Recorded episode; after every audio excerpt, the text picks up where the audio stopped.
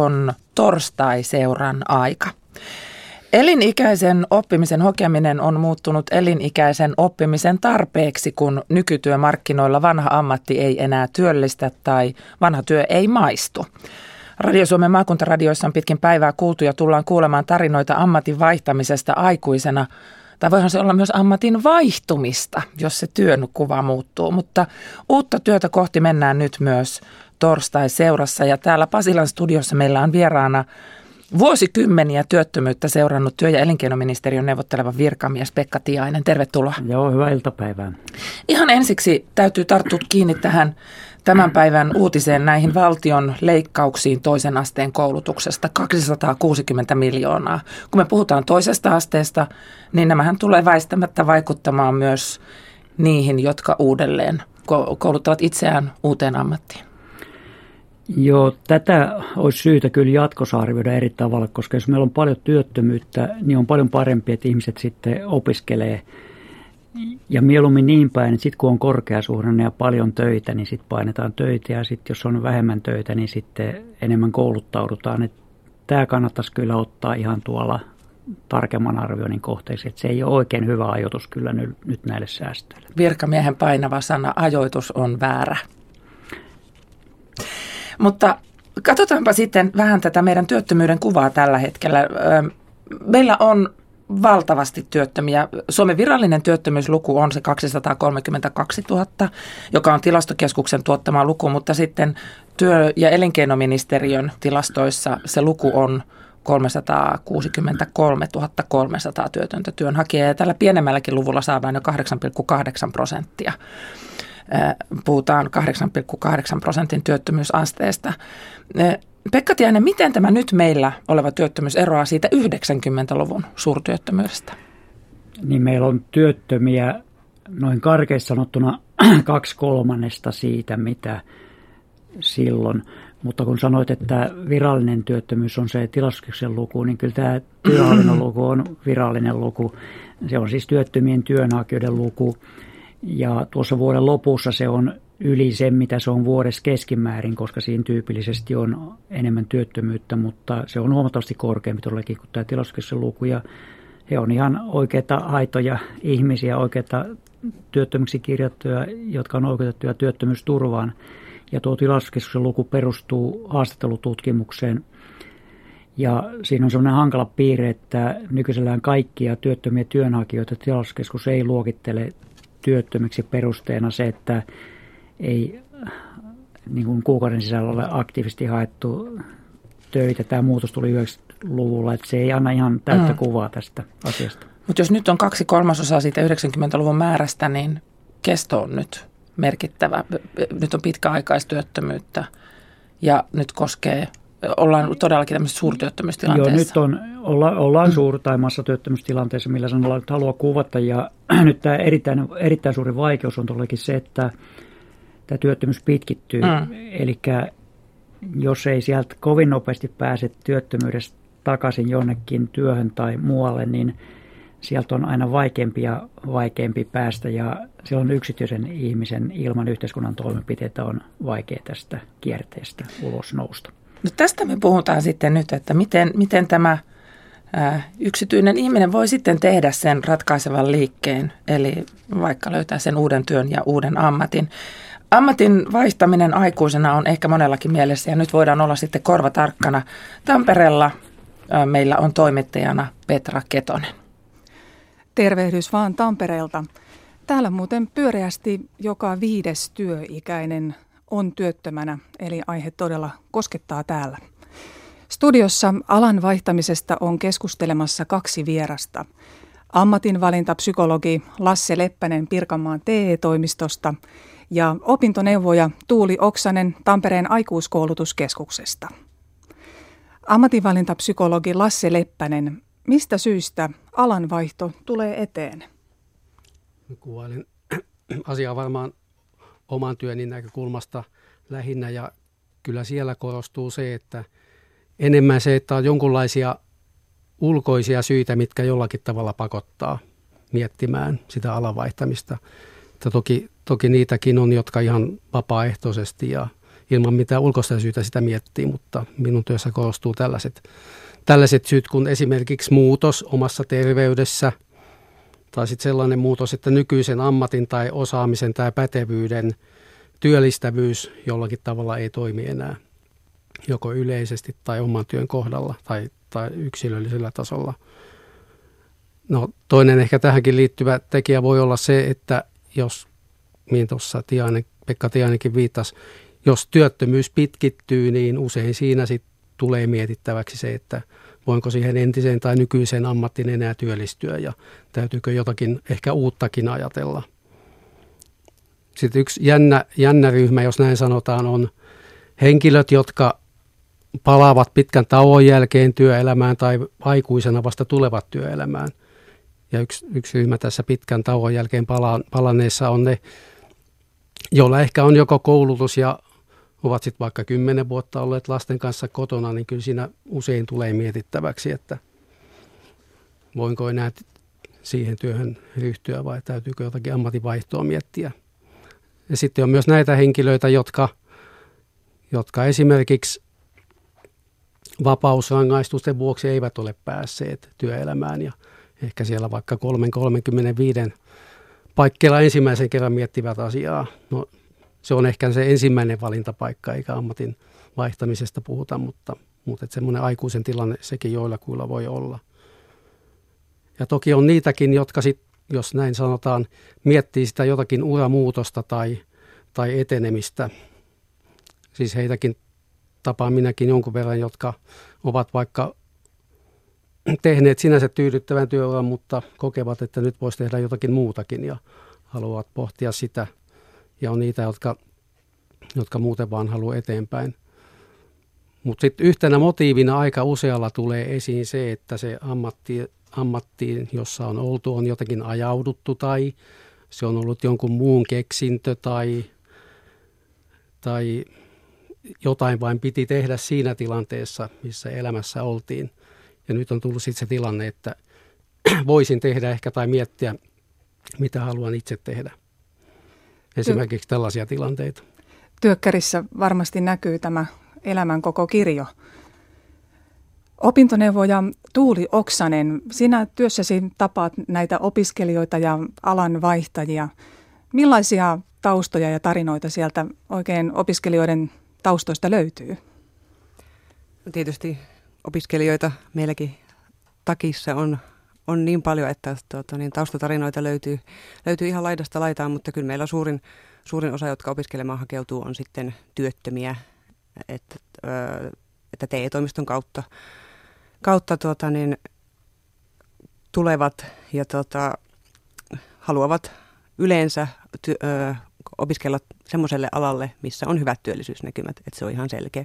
Että, ö, ensimmäisiä kysymyksiä on aina, että, että mitkä alat työllistää tällä hetkellä ja ni, ni, niitä aloja halutaan opiskella. Mikä teillä on se suosituin ala? No, tällä hetkellä on, ö, hakeudutaan hirveän paljon ö, hoiva-alalle, lähihoitajaksi. Mo, hyvin moni haluaa lähihoitajaksi, mutta sitten muita aloja on myös esimerkiksi kuljetusala, sitten on puhdistuspalveluala, turva-ala, muutamia, siinä on muutamia esimerkkejä, mitä kysellään. Et sellaiset alat, missä on tällä hetkellä sitä työllistymi- työllistymismahdollisuuksia. Otetaan tähän väliin esimerkki alanvaihtajasta. Tamperelainen Eija Auvinen jätti rahoituspäällikön ja henkilöstökonsultin työt, opiskeli hierojaksi ja ryhtyi yrittäjäksi että koko ajan lisätään niin kuin niitä myyntitavoitteita ja, ja tota tulospainetta ja aika monissa paikoissa on se tulos tai ulos periaate, että kyllä siinä alkaa ihminen niin kuin väsyä ja ressaantuu ja miettii varmasti monet, että jaksanko mä tämmöistä ja miten pitkään, että siellä on kumminkin kotona se muukin perhe ja kaiken sen pyörittäminen, niin kyllä ne pistää miettimään. Mä joskus vaan päätin, että musta tulee yrittäjä, mutta mikä yrittäjä, niin kaikki on ollut yhtä sekamelskaa päässä ja sitten vaan tuli semmoinen sopiva hetki omassa elämässä, että nyt tai ei koskaan, niin tota, muuten mä jämähdän paikoilleen, että nyt mä lähden ja lähden opiskelemaan ja katsotaan, että jos tämä on mielenkiintoista hommaa, niin sitten yrittäjäksi. Ammatinvalintapsykologi Lassi Leppänen, minkälaiset asiat painavat puntarissa, kun ihminen alkaa miettiä uutta alaa? Tuossa kuultiin juuri, juuri tuo työllisyys, se kiinnostaa, onko työpaikkoja. Mitä muuta? No mun, minun näkökulmasta tai mielessä ne jakautuu kahden tyyppisiin asioihin oikeastaan. Toiset liittyy itse siihen työhön tai minkälainen se työ on suhteessa minuun, minuun tai minun odotuksiin. Ja toiset liittyy siihen, millä tavalla se uusi tavoite jotenkin saavutetaan. Mutta siihen ensimmäiseen osioon kuuluu siis tämmöiset pohdinnat, että mikä minua siis kiinnostaa ja minkälaiseen tehtävään voisin soveltua ja luonteeni, persoonani puolesta, kykyjeni puolesta. Ja tietenkin tämä työllistymisen mahdollisuus on kyllä 99 prosentilla yksi olennainen asia, kun pohditaan. Mutta että kyllä sitä aikuisten valinnoissa hyvin paljon painaa etenkin erilaiset elämäntilanteen tekijät, että minkälaiseen reittiin on ja miten pitkään esimerkiksi mahdollista panostaa, miten pitkä koulutus on mahdollista ja minkä, miten selviän opinnoista ja niin edelleen. Otetaan tähän vielä toinen esimerkki alanvaihtajasta. Tamperelainen Sampsa Simpanen vaihtoi pastorin hommat stand-up-koomikon työhön. Siinä oli monta monessa. Yksi suurimpia oli varmasti se, että mä sairastuin työuupumukseen, joka taas aiheutui monestakin asiasta. Mm, mä olen sanonut muutaman kerran, että aina kun jos ihminen joutuu hautaamaan pienen lapsen pappi, niin se ei ole sen jälkeen niin ikinä enää samanlainen. Ja mä jouduin sen tekemään ja pari muuta semmoista tosi vaikeaa tapausta. Ja mä sairastuin sitten sitä kautta työuupumukseen ja en osannut enää nauttia siitä työstä, mutta totesin, että stand-up-komiikka on se, mistä minä nautin, mikä on, ja mä haluan nyt katsoa niin sanotusti tämän kortin. Et katsotaan, mihin tämä kortti vie, ja sitten ihmetellään uudestaan, että pappin hommia kuitenkin on Suomessa ihan koko ajan. Et kyllä sitten, jos tarve on, niin sitten mahdollisesti hakeudu joskus takaisinkin. Rohkea siirto Samsa Simpaselta. Siellä kuului taustalla jälkikasvun ääntä. Aikuisella ihmisellä voi tosiaan olla lainoja, perhettä, muita vastuita. Millainen riski ammatinvaihto on? Opintoneuvoja Tuuli Oksanen. Yleensä tämmöisissä tilanteissa, kun ihminen tulee, tulee esimerkiksi meille takkiin kyselemään, kyselemään opiskeluvaihtoehdoista, niin ensimmäisenä tulee se raha, rahakysymys, että kun on asuntolainaa ja perhettä ja muuta, että millä sitten tulee toimeen. Niin aikuispuolella aikuispuolella työttömyysetuudella opiskellaan paljon, mutta tässä kohtaa kannattaa myös muistaa se aikuiskoulutustuki, mikä on nimenomaan aikuisille suunnattu, suunnattu sellainen, että jos on jo työelämässä ja on sitä työhistoriaa takana, niin voi jäädä palkattomalle opintovapaalle ja opiskella sillä aikuiskoulutustuella. Tämä on sellainen, mikä on valitettavasti aika huonosti tunnettu edelleenkin, vaikka sen, sen käyttö on kyllä lisääntynyt. Mutta se taloudellinen tilanne yleensä on se, on se ensimmäinen. Ja Toinen oikeastaan on sitten se, että millä tavalla voi opiskella, että toiselle aikuispuolella pystyy opiskelemaan joko kokopäiväisesti tai sivutoimisesti, eli niin sanotusti kun omalla ajalla, niin myös se, että toisille on sitten parempi vaihtoehto opiskella tiiviimmin kokopäiväisesti ja toisille sitten parempi vaihtoehto on, on opiskella osa-aikaisesti, eli sivutoimisia opintoja suorittaa ja sitten saada se tutkinto tai se ammatti pidemmällä tähtäimellä, pidemmällä aikavälillä näitä tukiasioita varmaan kysellään siellä työkkärin puolellakin, Lassi Leppänen. Kyllä, kyllähän tämä on, kun, kun siinä minunkin tehtävästä asiakkaan kanssa tehdään suunnitelma, että miten siihen tavoitteeseen voi päästä, niin kyllä nämä tukiasiat ja rahoitusasiat on tietenkin yksi osa, osa sitä aina. Työuria pidennetään Suomessa lähes 70 asti. Ja sitten toisaalta sanotaan, että esimerkiksi Viisi kuusikymppisten on vaikea saada töitä, jos he jäävät työttömäksi. Mitä olette mieltä? Kuinka vanhana pitää tai kannattaa hankkia uusi ammatti? Oppilaitoksen edustajana täytyy sanoa, että opiskelu, opiskelu ei koskaan, kukaan ei ole koskaan liian vanha opiskelemaan, mutta meillä takissa on opiskelijoita, nuorimmat on siellä 16-17 ja vanhimmat on yli 60 että mitään yleisiä ikärajoja ei ole ja sen uuden ammatin voi voi hankkia, hankkia vaikka kuusikymppisenä. Että, että tota, meillä on tapauksia, jossa esimerkiksi eläkkeellä olevatkin on tullut hankkimaan itselle uuden ammatin ihan vaan sen iloksi, että pääsee sitten esimerkiksi rakentamaan oman talon. Entä Lassi Leppänen, mikä on sinun mielipiteesi? Niin kyllä minunkin työ on sellaista yksilötyötä, että ne on aina yksilöllisiä tapauksia ja mikä on toiselle mahdotonta, on toiselle mahdollista. Kiitos Tampereen vieraille tässä vaiheessa. Nyt puheenvuoro siirtyy Kati Lahtiselle Pasilaan. Kysytäänpä Pasilassa Pekka Tiaiselta myös, että miten vanhana pitää vielä hankkia uusi ammatti? 90 No tämä oli pikkusen vitsi, mutta ei uuden oppimisella ole mitään niin kuin ikärajaa. Mutta nyt tämä kysymys siitä, että hankitaanko ammatti tai sitten joku osaamisen taito. Mm. Ja me käytiin ennakkoon sun kanssa tässä keskustelua siitä, että otin, otin esimerkkinä sen, että kun aikoinaan pankkikriisin aikaan Salossa vähennettiin pankkitoimihenkilöitä, jotka oli naisia mm-hmm. lähinnä pääasiassa, niin he, he siirtyivät Nokialle elektroniikkateollisuuteen, koska se käden osaaminen ja sen tyyppinen osaaminen oli samankaltaista. Eli he vaihtoi ammatista toiseen, koska se osaaminen siirtyi. Tai toinen esimerkki, jota on itse, itse käyttänyt, Leikki meillekin sanonut, että kun multa on kysytty, että mikä susta tulee isona, niin sanonut, että no kaivosmies.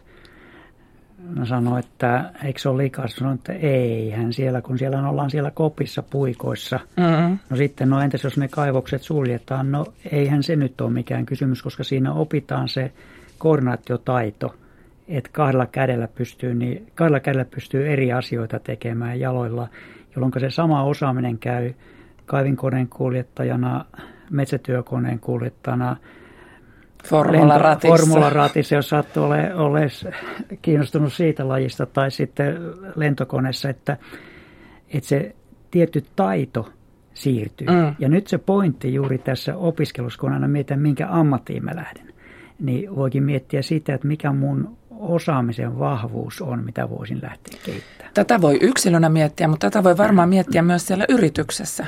Ettei katsota niitä ihmisiä siellä yrityksessä ammattinimikkeen kautta, vaan heidän osaamisensa kautta. Joo, nimenomaan. Ja, ja sitten jos lähtee kehittämään jotain osaamisaluetta,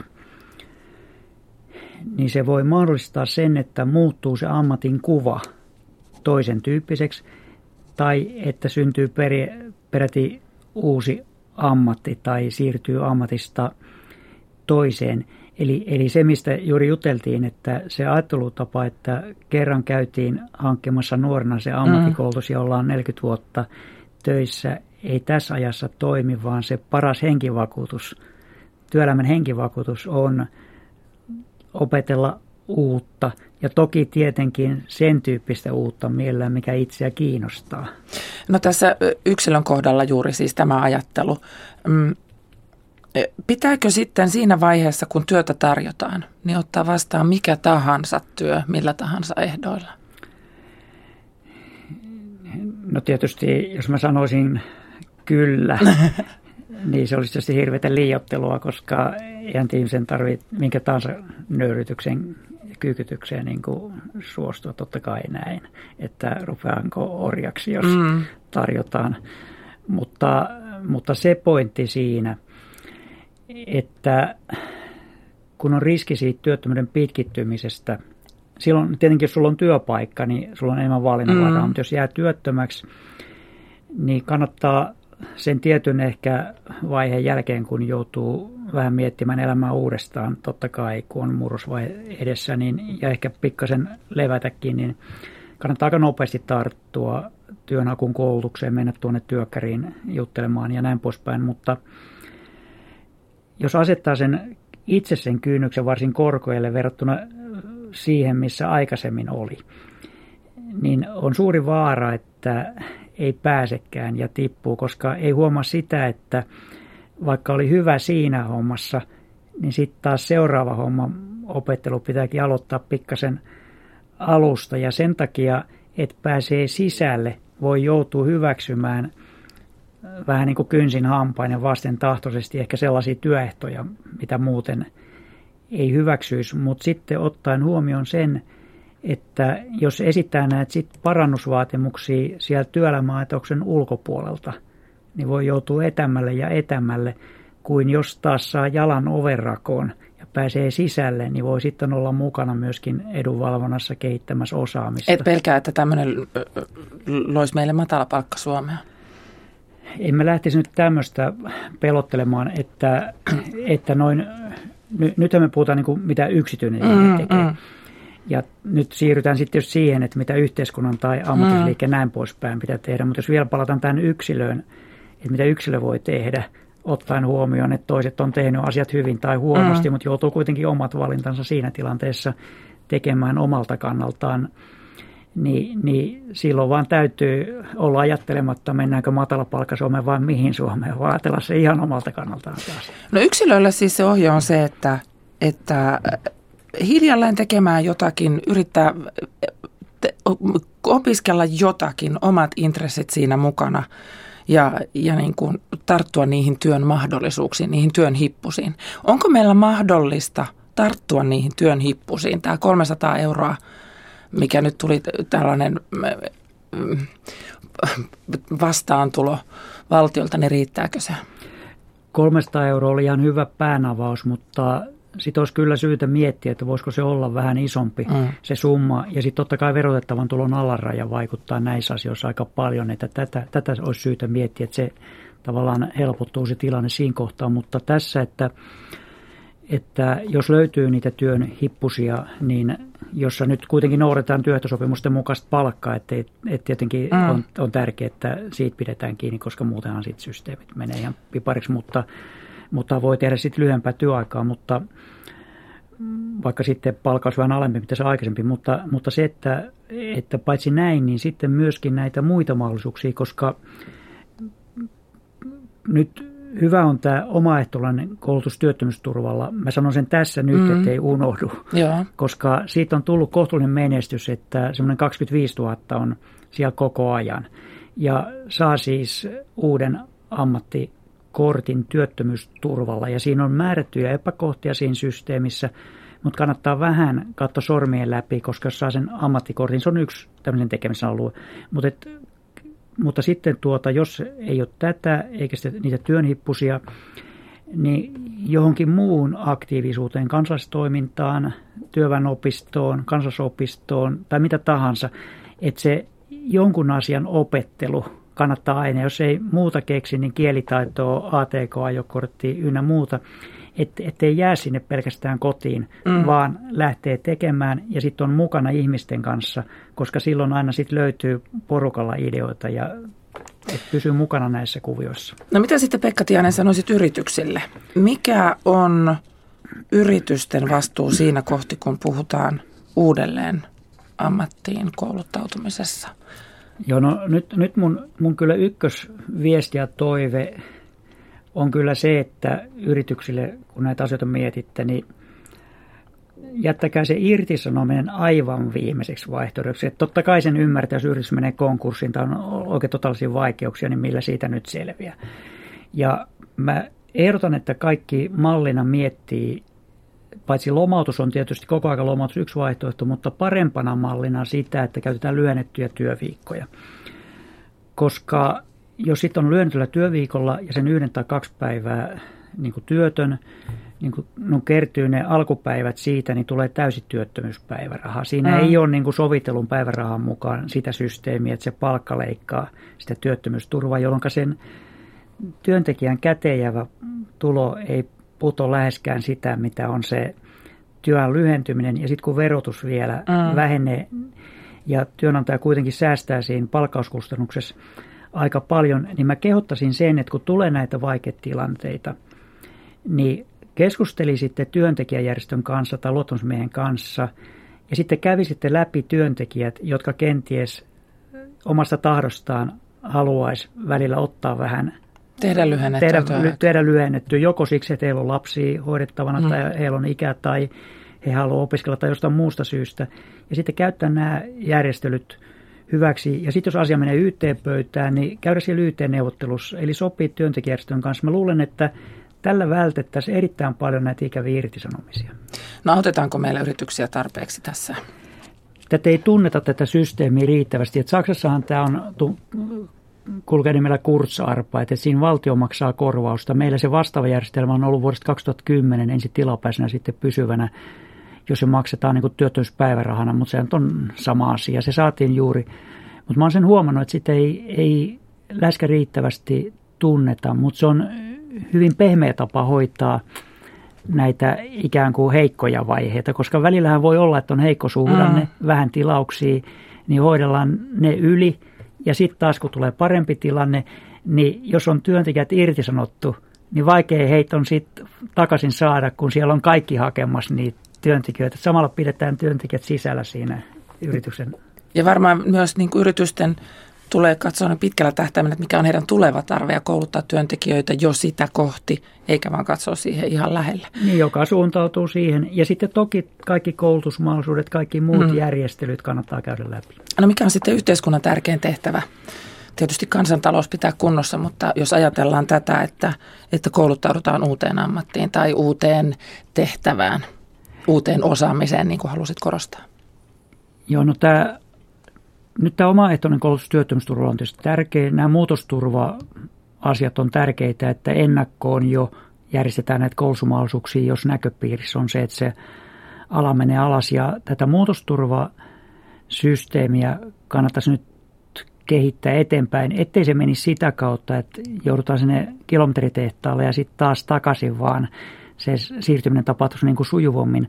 Mutta se liittyy myös yrityksiin, että kun on iso konserneja – niin kannattaisi hoitaa ne järjestelyt niin, että siellä konsernin sisällä voitaisiin vaihtaa ala-ammattipaikkaa. Mutta sitten yhteiskunnan osalta, niin, niin mä, mä oon nyt erityisesti korostanut nyt pitkin syksyykin sitä ja paljon aikaisemminkin tietysti, että työttömyyden pitkittymisen katkaisu, että et pannaan se takarajaiselle työttömyydelle ja nyt lisätään niin kuin reippaasti palkkatuen käyttöä niin, että pitkäaikaistyöttömyyteen niin, että työnantajalle tämä tulee halvemmaksi palkkaaminen, mutta samalla työntekijä saa käteen enemmän kuin työttömyysturva ja palkka on työehtosopimuksen mukainen, jolloin kun tätä tehdään määrätietoisesti, niin saadaan tämä pitkäaikaistyöttömyys niin hoidettua vähitellen, josta on se hyöty, että työttömyydestä ei tule sitä, että kun ihminen pelkää, että nyt mä jään työttömäksi, että tässä on kaikki loppu, mm. vaan kaikki tietää, että tämä on, tämä on välivaihe kuitenkin ja tulee taas uusi alku. Tässä oli siis työ- ja elinkeinoministeriön neuvottelevan virkamiehen Pekka Tiaisen terveiset. Kysytäänpä nyt Tampereelta, kun ammattivalintapsykologi Lasse Leppäsellä ja opintoneuvoja Tuuli Oksasella on mahdollisuus, että mitä te haluaisitte, että työ- ja elinkeinoministeriö tekisi, jotta teidän työ olisi helpompaa? Opintoneuvoja Tuuli Oksanen voisi aloittaa. No tässä niin kuin Pekka Tiainen tuossa alussa sanoikin jo, että koulutuksen määrärahoja kun on leikattu, niin meilläkin kun suuri osa hakijoista on työttömiä, niin jos opiskelupaikkoja karsitaan, niin ei se kyllä asiaa edistä. Että siinä yksi ja sitten tota, toinen semmoinen yksityiskohta, kun puhuttiin tuosta omaehtoisesta opiskelusta työttömyysetuudella, niin sehän on mahdollista 25 vuotta täyttäneille. Ja nyt tämän nuorisotakuun myötä meille on ruvennut tulee aikuiskoulutukseenkin paljon enemmän nuoria. Ja siinä on ne 20-24-vuotiaat, jotka ei saa vielä opiskella omaehtoisesti työttömyysetuudella. Ja monet heistä ei taloudellisesti pysty opiskelemaan opintotuella, koska se on taas niin pieni. Niin tässä olisi ehkä tämä ikärajan tarkistus kohdallaan. Hienot terveiset. Entä Lasse Leppänen? Joo. No minä voisin työnantajataholle lähettää sellaista toivetta, että jos voitaisiin edelleen kehittää tällaisia sähköisiä, nettipohjaisia ammattivalinnan pohdintoihin auttavia palveluita. Semmoisia jotakin on, mutta että sitä, sitä puolta voisi vielä kehittää edelleen. Kiitoksia näistä. Siellä tuli myös sellainen sana, jota en muista pitkään aikaan kuulleen, eli nuorisotakuu, joka oli pari vuotta sitten vielä kova juttu ja sitten se vähän niin kuin hautautui. Pekka Tiainen, meillä alkaa aika loppua, mutta miten motivoit niitä, joilla on kaksi tai useampi tutkintoa, työkokemusta ja silti töitä ei löydy ja vielä pitäisi kouluttautua yhteen ammattiin? Siis kyllä näissä asioissa pitää yhteiskunnan tietysti tarttua tähän työllistämiseen, että se on nyt yksi yhteiskunnan velvoite myöskin työllistää. Tämä on laaja kysymys, mutta yhden mä haluaisin sanoa, että mä nyt unohdan, kun eilen olin omaishoitotilaisuudessa, niin siinä tuli vastaan se, että omaishoitajista on 10 prosenttia työttömiä. sitten oli kysymys siitä, että jos on töissä omaishoitaja, sitten jää työttömäksi, niin ei saiskaan omaishoidon tukea. Niin mä sanoisin tähän sen, kun nyt kaikki kuulee, että, että työttömyysturva lakia lähtee siitä, että pitää olla työmarkkinoiden käytettävissä. Kun tästä lähdetään, niin omaishoitodon tukea voidaan maksaa, kun ihminen on työmarkkinoiden käytettävissä. Eli työttömyys ei ole este omaishoidon tuen maksamiseen. Ja tämä on tärkeä pointti, koska omaishoito on yksi asia, mitä työttömät voi omille lähiomaisilleen enemmän tehdä. Ja tätä sopisi myös toivoisin kuntien kovasti pohtivan. Aika monta mutkaa tässä tuntuu vielä olevan matkassa, mutta avaus on tehty ja tästä asiasta voi käydä keskustelua myös netissä. Yle Uutisten sivuilla on keskustelu Harkitsetko alan vaihtoa ja siellä on jo kokemuksia tästä. Kiitoksia Tampereen studion vieraille ja kiitos myös neuvotteleva virkamies Pekka Tiainen. Keskustelu jatkuu myös Radio Suomen maakuntaradioissa pitkin iltapäivää.